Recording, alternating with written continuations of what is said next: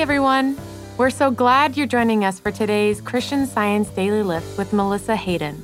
Melissa is a Christian Science practitioner from Portland, Oregon. It just wasn't meant to be. Have you ever heard yourself or another say that? Things didn't turn out the way we thought they would, and we resign ourselves to assuming that's the end of the story. It's basically the answer a man in ancient Jerusalem gave when Jesus asked if he'd like to be healed of a physical problem he'd had for 38 years. He felt his only pathway to health was a pool thought to have healing water, and he had no way to get in. Jesus set all of his concerns aside and immediately healed him. The man arose and went on his way, without ever having set foot into that water. What had changed? None of the circumstances. But Jesus had a different viewpoint, a spiritual outlook on health and life itself that turned a seeming it wasn't meant to be scenario into one of healing right then. Today, there is still no need to accept disease, failure, or any other type of negative circumstances as inevitable.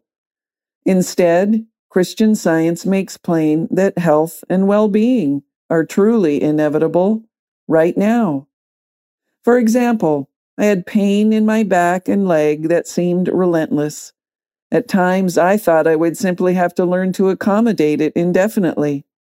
But I instinctively rebelled against the idea that healing wasn't meant to be and renewed my prayers all the more. So I did a deep study of the Bible story I mentioned earlier. As I gained a fuller glimpse of the science behind what Jesus knew, that freed that man and countless others from a seemingly unyielding problem, the condition simply faded away, never to return.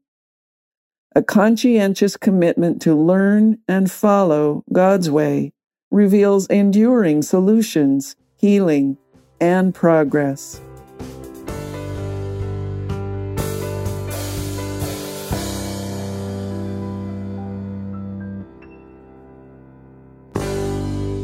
This podcast is produced by the First Church of Christ Scientist in Boston, Massachusetts, USA. Copyright 2023.